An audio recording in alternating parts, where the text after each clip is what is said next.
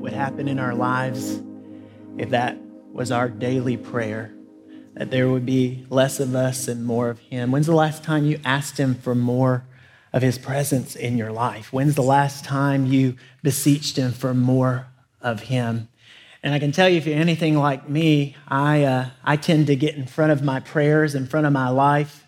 I tend to put myself plopped right in the center of my life at times, and it's hard for me to ask more of Him when I'm looking at me uh, a lot of the time.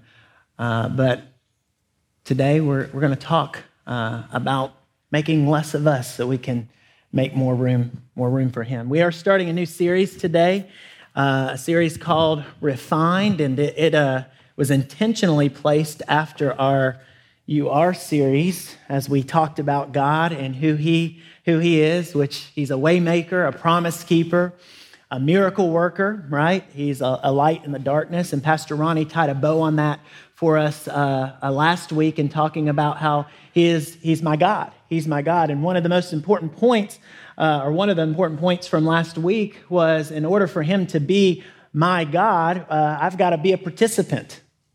I've got to be a participant in that. And I believe that part of that participation uh, in that is allowing him the ability and the opportunity to come in and remove from me the things that don't need to be there. To come into my life, I, I allow him and I open up my heart to come in and, and remove the things that uh, are, are, unwanted, the things that are, are impure. And, and, and by definition, that's what refined means. Refined means removing the impure things, removing the impurities uh, uh, from, from a certain something. If you look at a, a bar of gold, I'm sure, I, I, don't think anybody in here is probably wearing anything that's 24 karat gold, which would be its gold in its purest form, but many of us have articles of jewelry that have some gold components to it.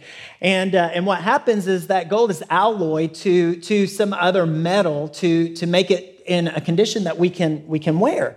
And um, and what a refiner will do to, to find out the, the value of the gold is he will refine it, which means that he will take the gold and he will melt it to the point where everything that's been alloyed or attached to it will break away, and the pure gold will remain after going through the refining, refining process. Um, I believe that God wants to take us through a refining process.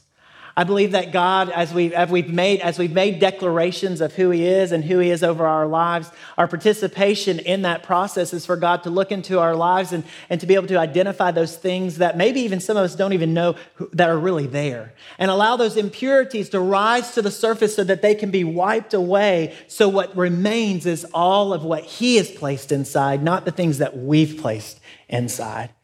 And so I believe that many of you, uh, many of us, many of us in this room, many of you at home, uh, have asked Jesus to, to be in your life uh, as a prayer of salvation. Many of us have prayed the, the salvation prayer that basically says, Jesus, I believe that you lived on this earth. I believe that you lived an impeccable, perfect life.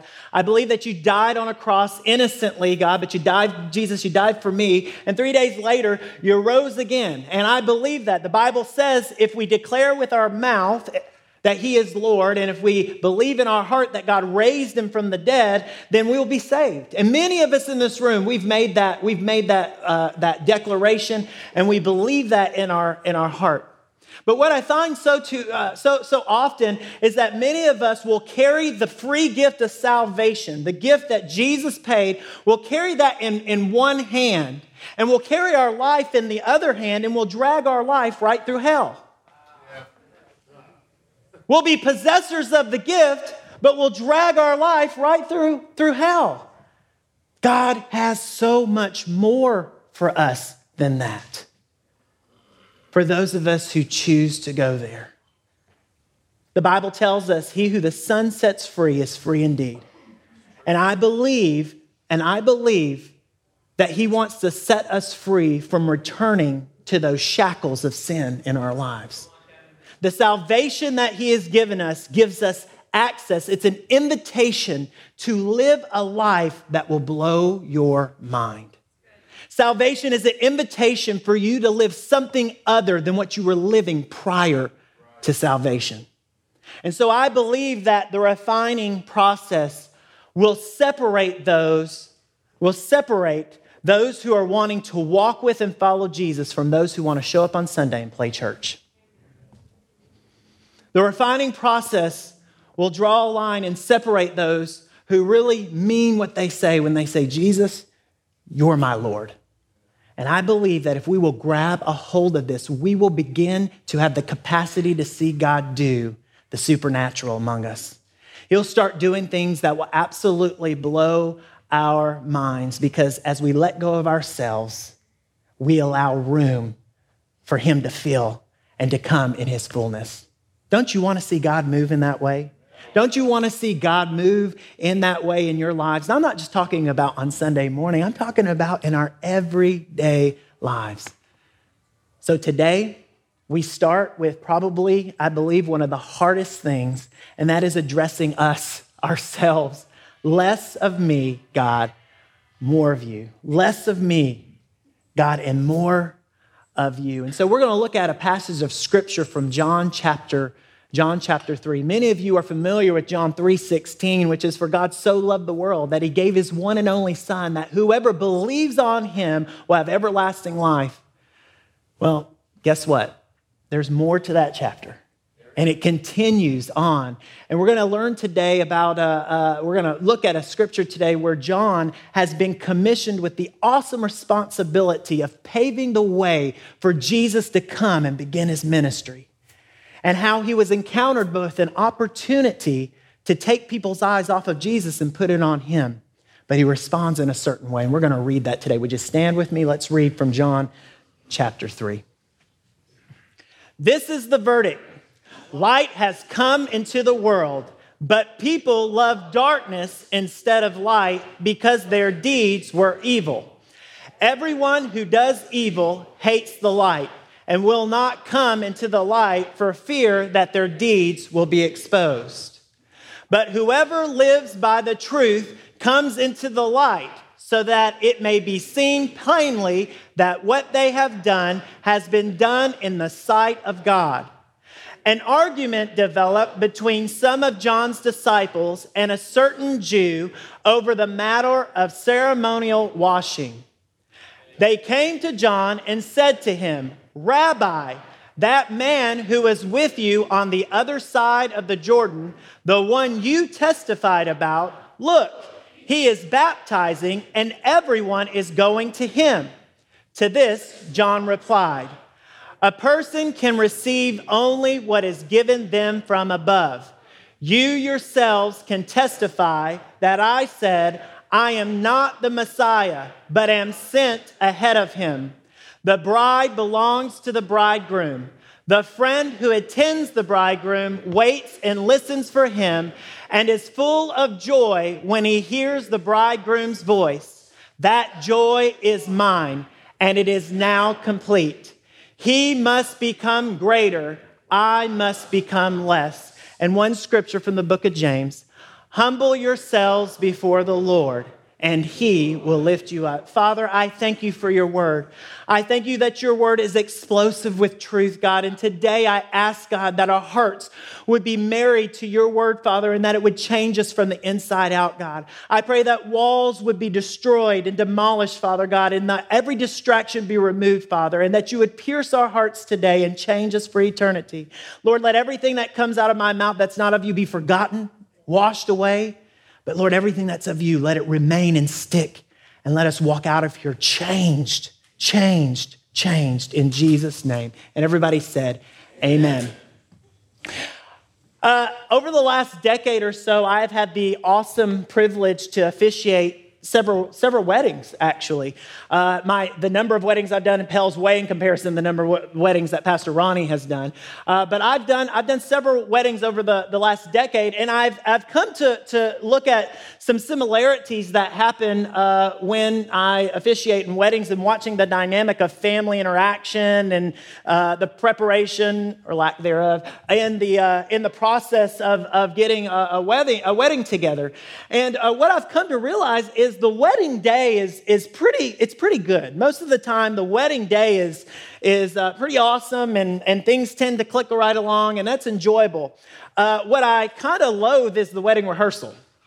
Uh, the wedding, the, the wedding rehearsal, uh, is just something other than the wedding day. And, uh, and, and I, I've gone in there, and I think nine times out of 10, I've, I've left, and I hope I'm not targeting this to anybody, but I've left a bit more frustrated than excited about the next day. But everything seems to work out. But boy, there is a, there is some tension sometimes in that wedding rehearsal. There's laden with frustration. There's all types of things, and I've come to realize that really there's two main things that that happen that that cause the the rehearsal of a wedding not to be as uh, enjoyable as the wedding day. The, the first of that, uh, of those re- uh, reasons, is, is sometimes I go into wedding rehearsals and nobody's in charge.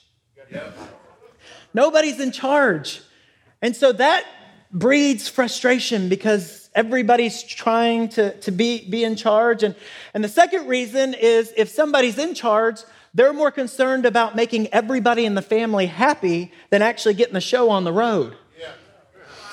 And so I have, uh, I have resolved that if you come to me and ask me to officiate your wedding, which I would be so honored to do, I have one condition I'm going to run the rehearsal.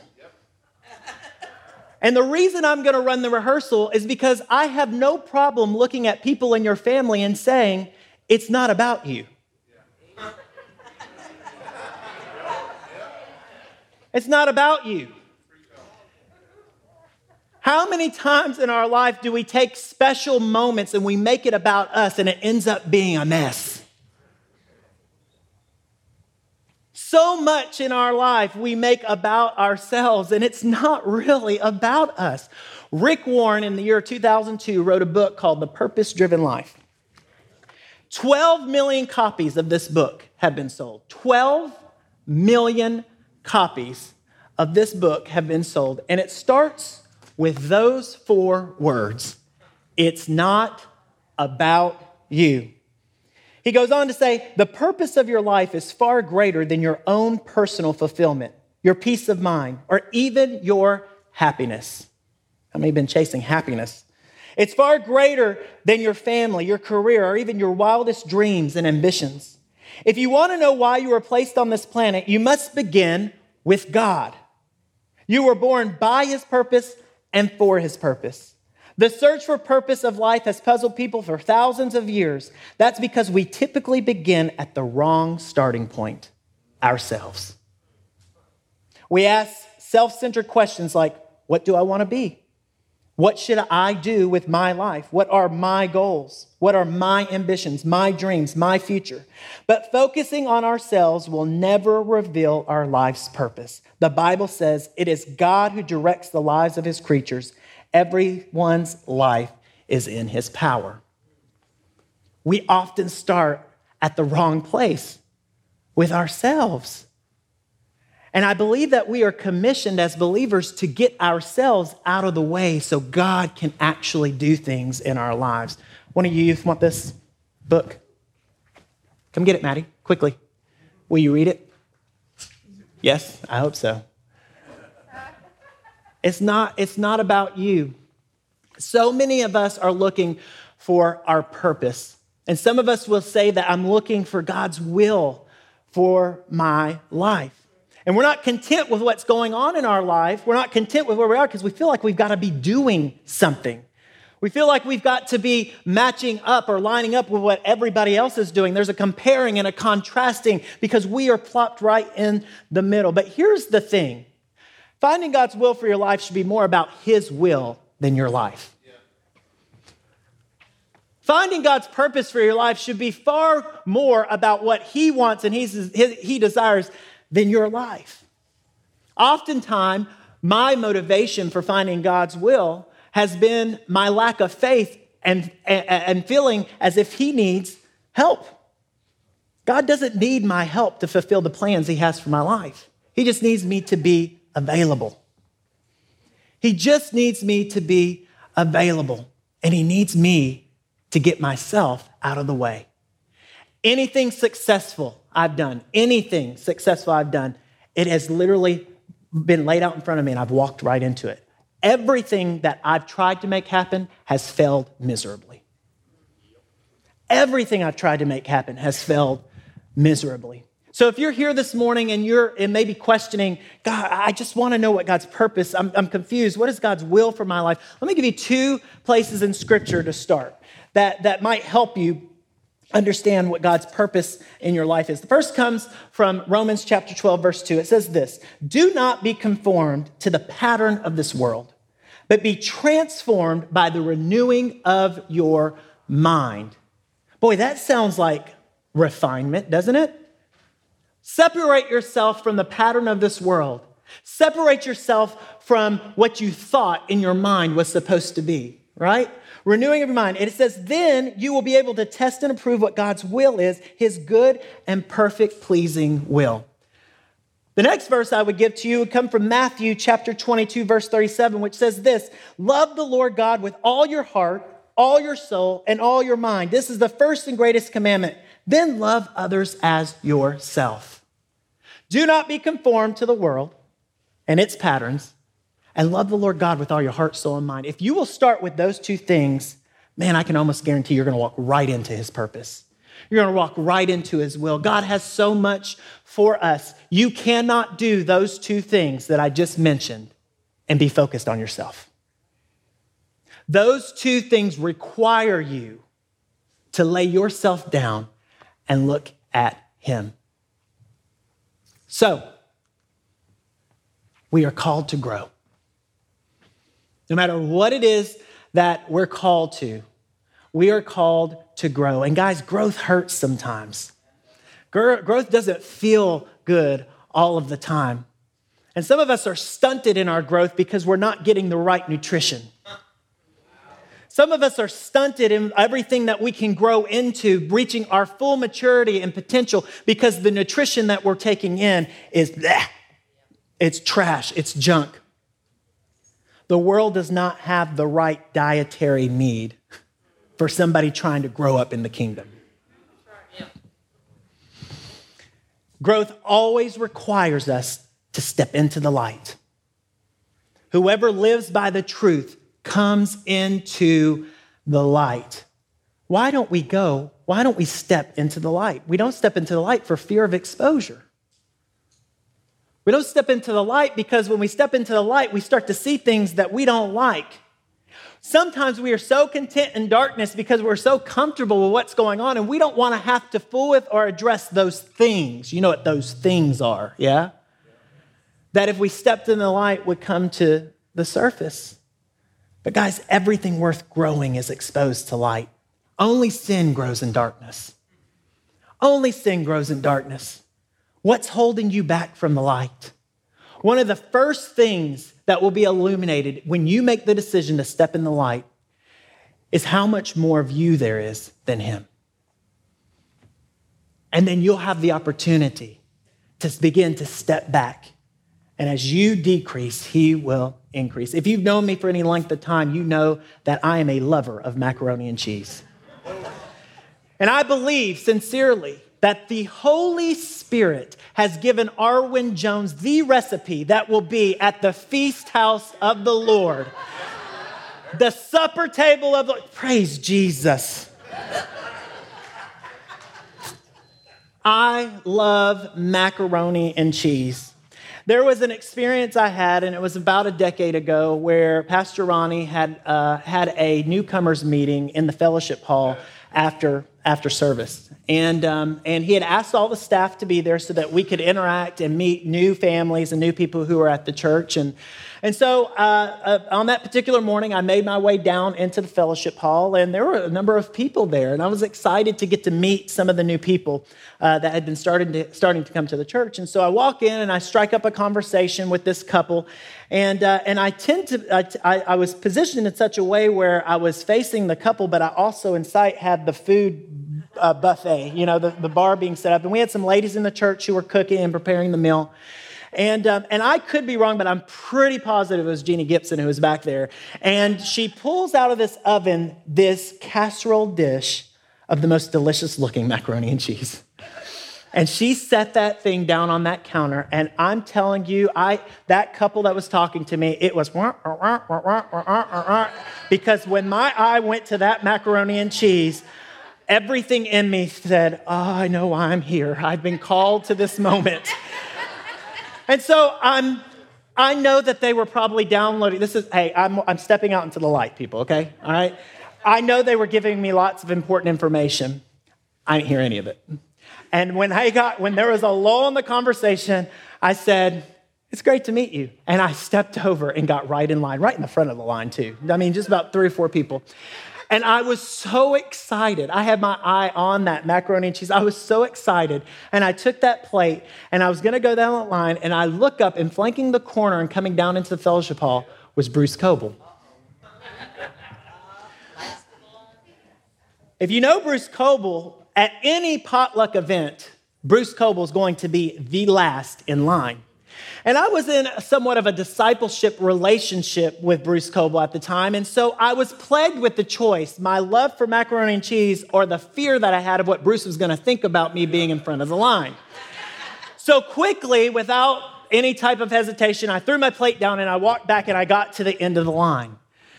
I'm keeping a close eye on Bruce because he's going to be excited that I've made this decision.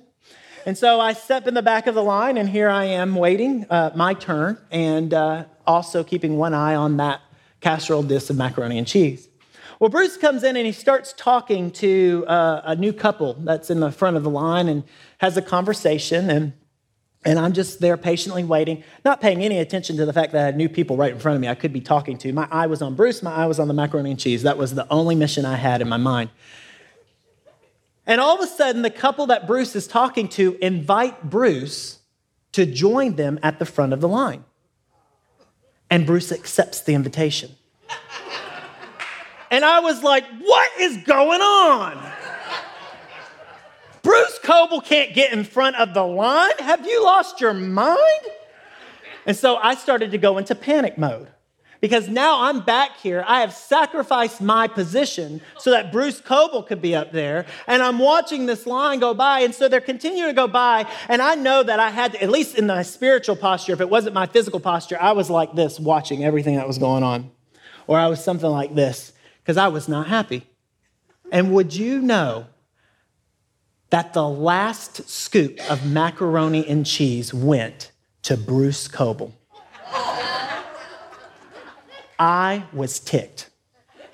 I, am telling you, I'm not kidding. I could have left. I was so upset.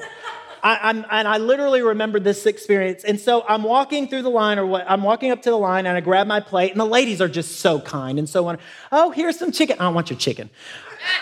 Here's some, here's some p- potato salad. I don't want your potato salad. Now, of course, that's what I'm saying on the inside. Of course, on the outside, I'm like, oh, thank you so much. That's so great. Oh, I appreciate you serving you know, and I just really, I, I had a sour attitude on the inside as I was smiling on the outside because I was genuinely upset I wasn't getting any macaroni and cheese. Okay? I walked down the line, and this is why I think it was Jeannie Gibson who was back there, but Jeannie says, Hey, Kevin, hold on one second. And she turns around, and out of the oven, she pulls a brand new casserole dish of macaroni cheese and sets it down my heart went, Ugh. and the Holy Spirit said to me, Eat up, big boy. Seriously. And they plated me just gobs of macaroni and cheese, and I sat down. It was the worst plate of macaroni and cheese I've ever eaten. Not because it didn't taste good, but because of what I sacrificed to get it. Because of my sour attitude and my approach to it. Here's the thing Self centeredness will always taint your experience. Self centeredness will always make the experience less enjoyable than what it's intended to be. Had I not focused on Kevin, and I think to myself, what was my purpose of being in the room in the first place? What opportunities did I miss out on connecting with some incredible people? Because I was worried and focused on what I wanted. How many times, how many times do we put ourselves in the forefront? If you will get out of the way, God will do supernatural things that you can't explain. It starts with dying to yourself. Paul writes to the Galatians, he says, I have been crucified with Christ. It is no longer I who live, but Christ who lives in me. This is how we ought to live our lives as well. We are actually called to die to ourselves. The me that's inside me is not the me that God wanted me to be. The me inside me is not the me that God intended me to be. And so I've got to die to myself to allow room for God. So, how I live, what I say, what I do, everything about my life should be as if Christ is doing those things. As if Christ is doing those things. How many can say that about your Facebook post? How many can say that about the conversation that you're having behind the scenes with other people? Is Christ centered on that, or are you centered in on that? If you allow Christ to be in the center of your life, he will supernaturally change things. So, how? If you're, if you're a little bit slow like me on the upbeat, I need a barometer. I need a measurement tool on, Lord, how, am, I, am I being less? Are you being more? Paul also gives us in Galatians a list of the barometer of the measurement. The fruit of the Spirit is love, joy, peace, patience, kindness, goodness, faithfulness, gentleness, and self control. You can't be focused. You can't be focused on love and have yourself at the center. You can't experience joy if you're at the center. Have you ever tried to be patient with somebody when you're thinking about yourself? It's, it's virtually impossible. So, if you want a barometer, a measurement on how you're doing, this is the litmus test right here. Are these evident in your life? Because only the Spirit can give birth to these things. And so, our, our job, our, our goal in life is to set the stage for a move of God. I was in the show called Pride and Prejudice in 2009 here at Springhouse Theater. And there's a scene, and we played it right over there on a stage right. There's a scene where uh, Darcy and Elizabeth are having an interchange, and Bingley, the way the blocking was, Bingley was in the middle of this conversation very awkwardly. And there comes a point there that there's a lull in their conversation, and the director had Bingley, the character I played, step back and walk away from the awkward conversation. So on the first night, uh, opening night of the show, I did that move. I stepped back, and it had an uproar of laughter. And I thought, whoa, this is cool. Okay.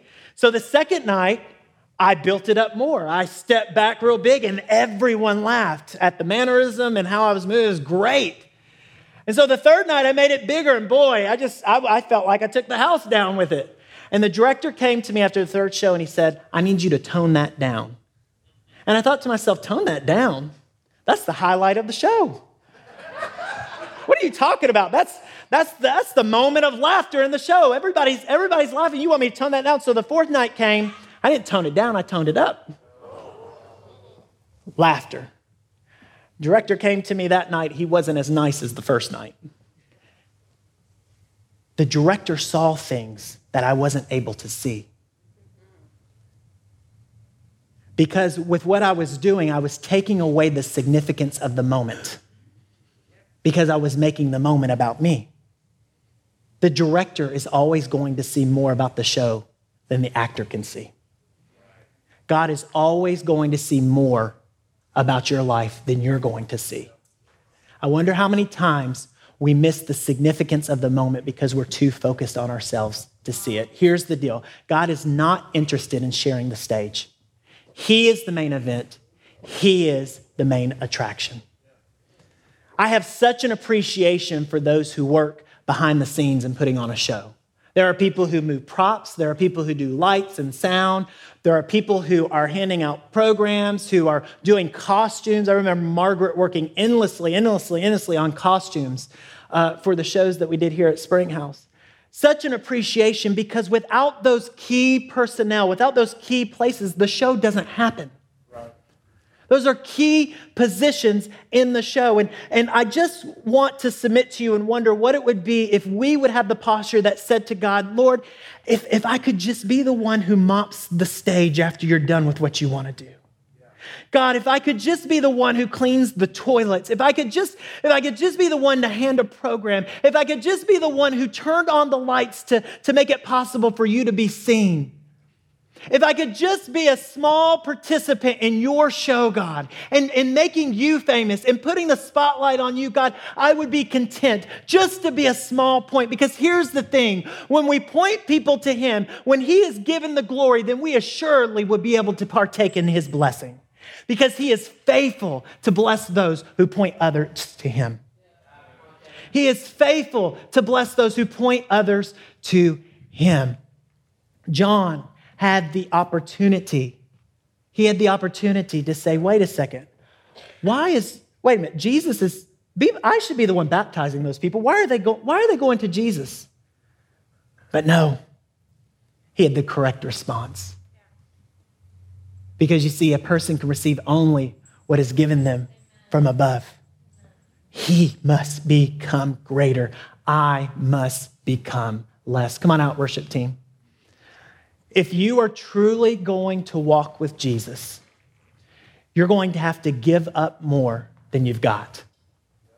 But you're going to gain more than you ever had. This series is refined. And our series, uh, our series, while it may not be the most exciting, invigorating series that we have, our series is not about emphasizing your sin. No, it's about emphasizing what can happen in your life apart from your sin. Jesus has so much for us. Jesus said, I have come to give you abundant life. And guys, we shortchange ourselves from that abundant life when we magnify ourselves more than we magnify Him. This is a series for growth. This is a time for growth. This is a time for real heart change. And this is what lays the foundation for seeing him as waymaker, miracle worker, promise keeper, light in the darkness, and for ultimately him becoming our God. Are you ready to grow? Are you willing to grow? You'll be amazed at the grace God has for you if you'll just take the initial step of stepping out into the light. You'll be amazed at how much freedom you can experience when you just let go and become less and allow Him to increase.